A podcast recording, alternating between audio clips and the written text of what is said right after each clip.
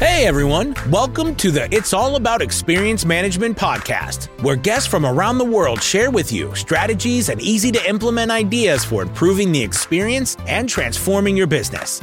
Your host, Jason S. Bradshaw, has spent decades helping leaders like you and organizations across the world improve the experience and grow their businesses. Now, over to Jason and this week's guests.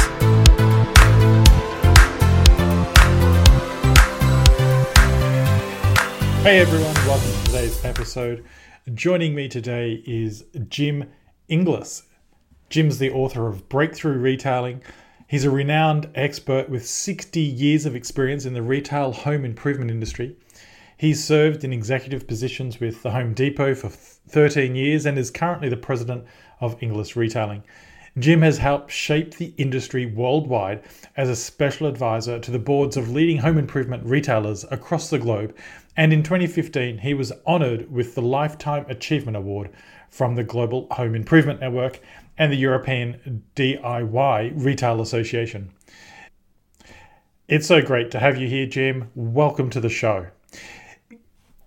So, I was wondering, Jim, what led you to write the book?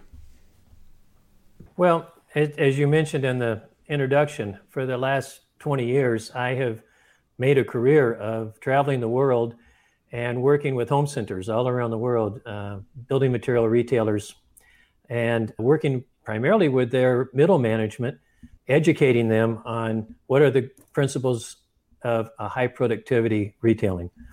And at at the end of every one of those classes, I had so many of them come up and say, "You ought to write a book. You ought to write a book." And I thought, well, you know, uh, someday I might do that. And then, uh, you know, I would I would write a few a few paragraphs in uh, the first chapter, and then kind of put it on the side for a while. But then when COVID came along, it gave me a chance to really stop traveling around the world and really focus on, hey, this might be a, be- a good idea. So I basically the the, the book has got two sections. Uh, one section, the first section of the book, is the history of Home Depot. And of course, as I went around the world, there's incredible interest in why is Home Depot the largest home center in the world? What, how, how did Home Depot change the whole industry? Um, you know, what, uh, what is that magic difference that makes them so much bigger and so much more profitable than anyone else in the industry? So, so that's the first half of the book. And, and then the second half of the book is really the, the principles that, that you can learn from observing what happened at Home Depot. And essentially, uh, those are the each. What I've done is design, is list those into ten principles, and each of those principles is a chapter in the book. So the first half of the book is basically a history book, and the second half of the book is is basically a textbook. Um, and like I say, I, I, wrote it really because I had so many suggestions that that people would like to know more about the Home Depot, and knowing that uh, those principles could help a lot of retailers. And you know, there's a there's a I heard somewhere that you know people die, but words live on. And so uh, to me, it was sort of a legacy thing to say, let's take all of these notes, all of this learning that I've done over the 60 years, and try to put it into into a book. And as a result, it's a very thick book. It's 417 pages, I believe. So it's a heavy book, but it's really two books in one. It might be 400 plus pages. And I know you referred to as part of the book being a textbook, but for our listeners, I cannot recommend this book enough. It is a, such a great read and it clearly comes from a place of passion and experience within the Home Depot world, and of course the work that you've done through Inglis Retailing, working with with other organizations around the world. Within the book, there's, as you mentioned, the two sections, and then that's broken down into to four parts, and then each of the chapters. One of the chapters that you talk about is building a winning culture at Home Depot. How important is culture in business? Well, as as you know, the the book is called Breakthrough Retailing, but the subtitle is, you know, how a bleeding orange culture can change everything. And so, the real point of the book is that culture can change everything. You know, there's a, a saying by uh, Peter Drucker that said, you know, culture drives performance, and that is really the essence of the book. In fact, it's the last chapter in my book. is that culture does drive performance. At Home Depot, we had a unique culture. It's interesting that as Home Depot grew and started going across the country, there were, at the time of the first year, which is 1980, as the first full year of Home Depot, there were 32 home center chains in the United States. And as we went into each of those markets, all 32 of those companies went out of business, except about six of them said, well, we'll invest more money and we'll compete against Home Depot. And so they too opened big box stores. They opened big box stores. They copied our merchandise. They even copied our pricing, but they failed. And the reason they failed is they didn't have the secret sauce. They didn't have the magic elixir, which of course was the Home Depot people. And those Home Depot pe- people had that unique bleeding orange culture. So culture obviously plays a part in in the business. You know, it, it is relatively easy, some would say relatively easy to create a culture when you are only one or two stores. How do you keep that that bleeding orange culture as Home Depot expands to the largest home retailing business in the yeah. world? Well, you know, the way it worked at, at, at Depot is first of all, every company is a shadow of the people at the top, the person at the top. And the the culture at Home Depot was a, a servant leadership. And that servant leadership created a bleeding orange culture, which was a culture of decentralization and delegation. In other words, pushing decisions down and out into the into the organization. And this requires that you that you empower these people and in turn they have to take ownership. They have to take an ownership in that in that in that empowerment. And that ownership is taking ownership of the mission and once they t- once they grasp hold of that mission and they see that that mission is something bigger than themselves, it's something that they buy into, then you you you really can delegate. You really can push those decisions out. Of course, you have to educate your people, and you have to educate them not just in how to do the job, but why. Why do we have these principles? Why do we behave this way? Because if they understand the why, they're going to make good decisions and you know may, they may not they may not be perfect but but they'll make enough good decisions and they will be you know when you when you've got 2000 stores there's a lot of stuff going on out there there's a lot of uh, of issues that have to be addressed in order to be customer focused in order to stay focused on your customer and to respond to that customer and you need people who have taken that ownership, who understand the mission, who understand the why of the mission, and and know that they're empowered to to solve that customer's problem or to create the new opportunity for that customer. And and so the key to growing to 2,000 stores is in fact that whole idea of pushing decisions down and out and creating an ownership culture in the company. So there is a lot of conversation around the Home Depot customer experience. You talk about ladies and gentlemen that work at Home Depot being absolutely fanatical about serving the customer.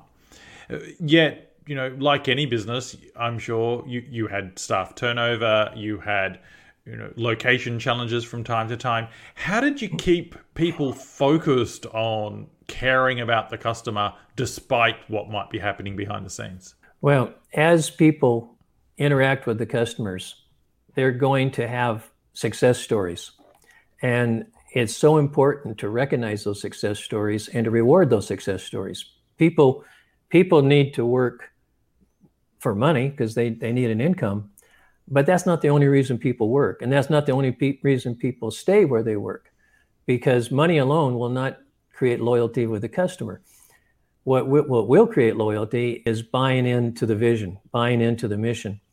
And people want to be part of something successful. They want to be part of something good. They want to be part of something bigger than themselves. And so it's very important that management recognize not only that the customer, that the employees and the associates uh, need to have a good wage and, and, and not a minimum wage. Heaven, heavens forbid that we would pay a minimum wage, but pay a, a, a above minimum wage, above the market wage, but also make sure that there's that emotional reward. And this happens by by recognizing and celebrating and creating these stories and and then as management repeating those stories and telling those stories over and over so that they become part of the fabric of the company. And and that's how people uh, become part of this like you say fanatical group. It's it, it was it was very much uh, like uh, you could go to a home depot uh, store meeting and you would think you might be in a religious meeting.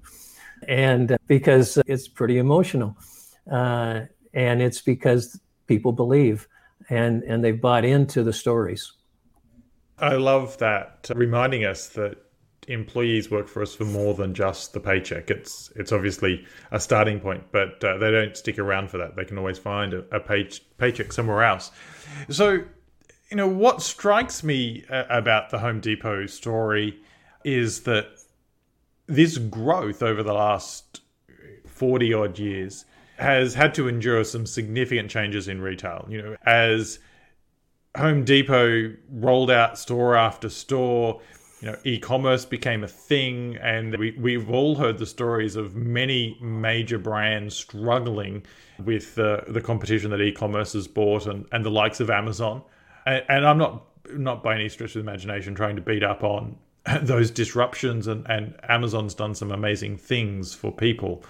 But how did Home Depot continue to stay relevant and customer obsessed despite all these new new challenges in the marketplace? Yeah.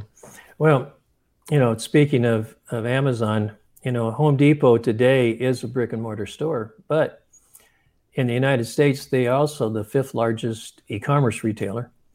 And Forbes magazine just did a survey and mentioned in their survey not only it's number five in sales, but it's number one in trust. So Depot clearly has made that transition from a brick and mortar company to an inter, interconnected omni-channel retailer. Uh, but there's other changes that are equally big. You know, if you look at back when Home Depot started in 1980, it was the, the target customer was was the DIY customer. It was pure DIY. Today, Home Depot says that 4% of their customers provide 45% of their business, and that's the pro customer. That's the customer who's doing repair and remodel. Well, what has happened over this period of time? The people who were the do it yourselfers 40 years ago, when they were 20, are 60 today. And we, what you have is you have an aging population.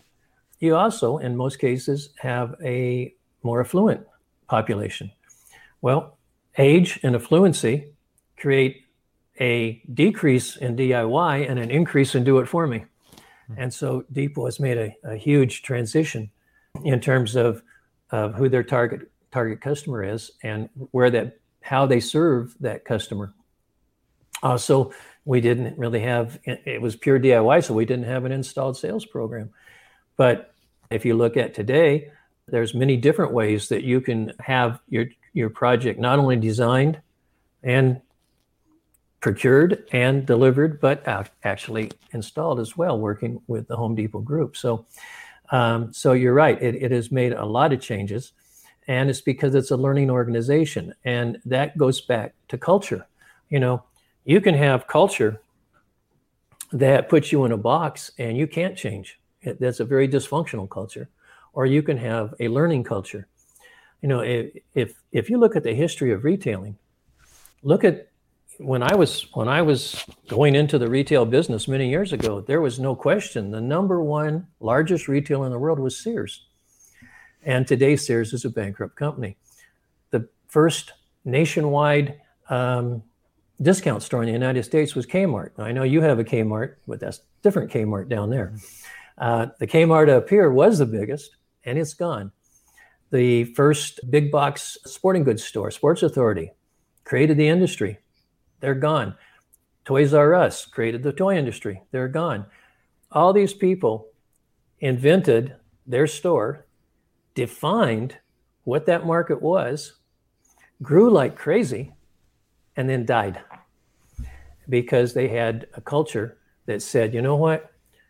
We've got the right formula right now, and we don't want change. Um, in fact, we want we want to keep things the same.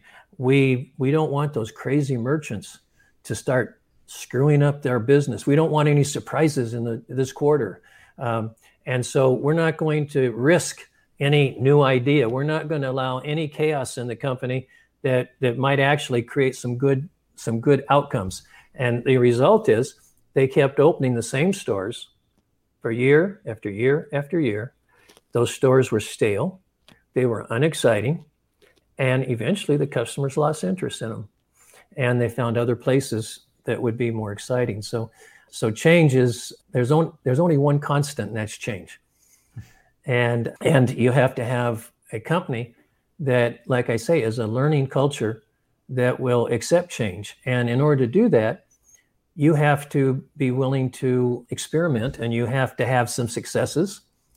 And guess what? As you experiment, you're going to have some failures. And you have to be willing to have that kind of environment where you're where you allow experiments, where you allow new ideas, and you accept a certain amount of failures. Uh, you know, Home Depot went through a very difficult period, and you'll read about it in the book. At the end of the first 20 years, the original founders, Bernie Marcus and Arthur Blank, left the company, and a new CEO came in from General Electric. His name was Bob Nardelli. And the GE culture was one of um, command from above. And that whole idea of decentralization was an anathema to to anybody from General Electric. And so the under this for a period of 7 years the culture was pretty much turned upside down because it wasn't okay to try something new and fail. In fact, if you failed, you were gone. And as a result, during that 7-year period, Home Depot lost market share during that seven year period, even though their sales were increasing as they opened more and more stores, they were in that same downward spiral that the that Sears and Kmart and Toys R Us all those were in, and that yeah they were opening more stores and that created more sales, but if you looked at what was happening in the company, it was disintegrating, hmm. and the stock market showed that, and so at the end of seven years, the board finally took action and, and Nardelli left. And a new CEO took over, also from General Electric, strangely enough, but with a completely different attitude, a, a different attitude of stopping where they were and listening to the employees, listening to the associates, and listening to them talk about how did it used to be, how is it now, and what is our problem, and how can we change it. And and he re, re, re-embraced many of those principles that the company used during those first 20 years to establish that right culture, to, to establish an organization that was willing to change and could change. And, and so since that period, Depot has regained its strength in the market and has, has consistently consistently grown and outperformed essentially all the other retailers in its industry. So change is critical. Change requires experimentation, and that has some failures. And you you embrace the change, you accept those failures, and you move forward. And you can stay current, not only current in the industry, but you can become the leader in the industry. And a great reminder that to anyone that's listening, the power of just an individual. I know that we're talking about the CEO of the organization there, or two CEOs, but really at any level in the organization. You've done a lot of work with middle managers uh, across across the globe in retail, and you know I would argue that they have just as great as ability to impact the culture of a team of an organization as does the CEO. Would you agree? Yeah, they definitely do. And one of my pet peeves when it comes to the way most businesses are run today is every department or every section of a company has a set of KPIs, key performance indicators. And to me, it's sort of a lazy way of doing job reviews because what it does is it it it takes away the subjective part and turns everything into a number. And that makes it easy for you to give your your review. The problem is that when you try to set up well what are the numbers for logistics and what are the numbers for human resources? And what are the numbers for store management? And what are the numbers for for merchandising? If you only look at the numbers for that section what you'll find is by creating that number as the goal you put every department in the company against each other. The enemy is no longer outside the company. The enemy is now inside the company. To give you an example uh, the, store the store knows that it needs to um, have good turnover but the logistics people know that if they can take a shipment from China and it's coming to the United States, but they can route it through Canada, they're going to save money, but it's going to take an extra three weeks. So the the the logistic department says, "Look how much money we saved on the container." Meanwhile, the store is saying, "I don't have any merchandise. My customers are going without product," and so now you have conflict inside the company. And so I, I think that uh, you know, to me, one of the biggest problems in the companies today is that the KPIs are not focused on the customer; they're focused on that selfish goal for that one independent piece of the company, and it's not focused together on the customers. And so, what happens is you do have individual managers in these different areas that could make a huge difference if they would focus on the same goals, but instead they end up with an internal conflict. So yeah, the the the middle management has an incredible impact on the on the ability to satisfy the customer, the ability to delight the customer. But too often they've they've got goals that are that are counterproductive to taking care of the customer. And that's why mission, as you call it, is so important, right? Because that becomes the guiding star, if I understand correctly, the guiding star for how a decision's made. So if the in your example, if the logistics could save a couple of dollars by routing it through Canada, but their mission first and foremost is to delight customers, then perhaps they don't make that decision to save a couple of dollars if it means customer delight's not going to happen. That yeah. that's the whole point you're making with mission. That that is exactly the point. Uh, you know, the mantra has to be, you know, we will give the customer no reason to ever shop anywhere else, and everybody has to have that goal in mind. Well, being out of stock is a pretty good reason for someone to shop somewhere else. You know. well, certainly a way to encourage them to look elsewhere, that's for sure. so, in the book, Jim, as you've mentioned, you've got 10 core principles of retail.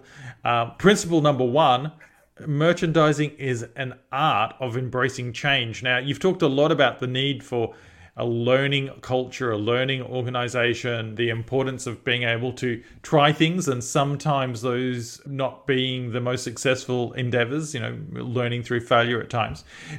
But what do you mean by merchandising as an art of embracing change? Because, you know, I'm sure when people hear the term merchandising, they're, they're not necessarily thinking about change.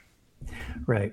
What we know in the retail industry is that there are thousands of variables that are changing on a daily basis um, the the legal change. There's legal changes. There's competitive changes. There's environmental changes. There's pricing changes. There's vendors changing products. There's vendors going out of business. Vendors coming back in. There's there's it's a very dynamic business. What you don't want to do, and and you know what happened to Sears, what happened to Toys R Us? They set a formula, and then they kept that formula what you have to realize is that that change has to become um, the mother's milk of your merchandising activities. You have to know the customer so that by knowing the customer, by really knowing the customer, not not not knowing about the customer, but knowing the customer and having empathy with that customer, you can see the changes in the market and you can initiate changes to respond to that. But what, what you don't have time to do in many cases is to, you know, bring in consultants and professors and let's do a study, let's do a research, and let's figure out what that what that one formula is, and we'll just we'll just make this into a scientific uh, endeavor. Of course, if you have good data you should use it. Of course, if you have good data, um, it's very helpful in making a good decision. But it's unlikely in a retail business that you're going to have all the data you need to make that perfect decision. And as a result, you've got to have merchants who are empowered to make decisions, make decisions on what whatever data they have, but combined with their innate merchandising talent, combined with their empathy for the customer that they've learned by interacting with the customer, that they've learned by working on this floor of the, of the store, by listening to the frontline employees on the store. You have to you have to not just if, if all you're going to do is say, well, you know, I, I really we, we, we really don't know what we should do. There's uh, so many changes. Let, let's do some more studies on this before we make a decision. Well, that's called analysis paralysis. And most often, the people in the middle management, they're not looking for more data, they're looking for a decision. Give me a decision. Tell me what direct what is the mission? What is the what are we trying to accomplish here? Where are we going to go? How are we going to respond to this new change? So they're not looking for new data, they're looking for a decision.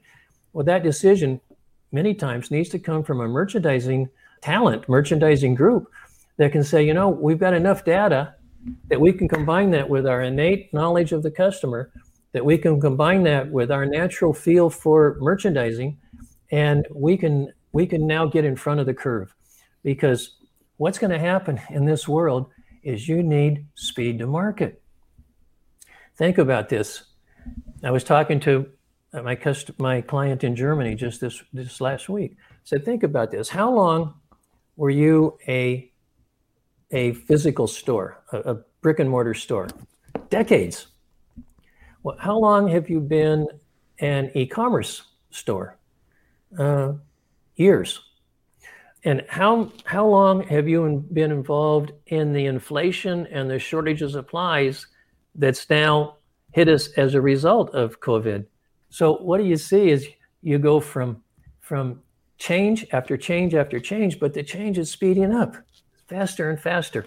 And so and so that's why I say you have to be an artist because you have to take what data you have and you have to combine it with your innate ability with your feeling for the customer and make decisions to move forward to imp- implement that change. And the companies that are the senior management that just says, you know, I'm going to get more data before I make a decision, um, frankly, is, is going to get left behind because the companies that have aggressive merchants who will take that initiative are, are going to be the ones that take speed to market. They're the ones that are going to win win the, the, the customer's uh, heart. What what fantastic insight, and of course, we're just touching the surface of all the insights in in the book. Uh, Jim, if people want to stay in touch with you, follow your work, get a copy of the book, what's the best place for them to do that? Well, the best way would just to, to go to the website. It's breakthroughretailing.com. Fantastic. We'll be making sure that there are links to breakthrough retailing and how to get a copy of the book in the show notes. But, Jim, I have two questions to wrap up. The first question is if I'm not in retail, what can I learn from retail? What's one thing I should learn from retail and apply it no matter what industry I'm in? Well, I would say that whatever business you're in, that leadership is going to set the values and demonstrate the behavior that is going to create a culture that will install a mission that people can can grasp onto. And the end result of creating that mission is going to be extraordinary performance by ordinary people. And that was how we always looked at at our staffing at, at home depot was to say you know what we don't have to hire the people with the highest education. We don't have to set uh, big thresholds for people to to be part of our staff. We just need people who are ordinary people who have a strong work ethic and we will provide them with the mission. We'll provide them with that mission. They'll buy into that mission and you know what? They will exceed they will they will perform at exceptional levels. And I, I think that is the that is the message I would give to any business is that culture drives customer experience that defines your brand if you can get your ordinary people to embrace that mission, um, they're going to they're going to take care of the customers, and you're going to be successful. Now, the last question is: I'm in retail. If someone listening today is in retail, what piece of advice would you give them to help them grow their career? Oh, if they're an employee in retail? Mm, yeah. well, you know, my attitude in retail was that I always appreciated that I had a job. And I didn't come into my job with a sense of entitlement. And I think that people come into a job with a sense of entitlement are going to always be disappointed. And and in the retail business, what is good about retail is that your performance can immediately show results. And that's what I love about retail is that you see the results very quickly. And so you need to be results focused and earn your position. Uh, don't feel you're entitled to it, but feel like, you know what, I, I, I can earn this position and I'll earn it by by making the numbers right, and I'll do that by taking care of the customers. Jim, thank you so much for your time. I am Jason S. Bradshaw, reminding you to transform the experience to transform your business. Thanks for listening. If you like this episode, we'd really appreciate it if you gave us a five star review on your favorite podcasting platform. And don't forget to check out any bonus content mentioned in today's episode at allaboutxm.com. You can find more information about Jason at jasonsbradshaw.com. Thanks again for tuning in, and I'll see you next time.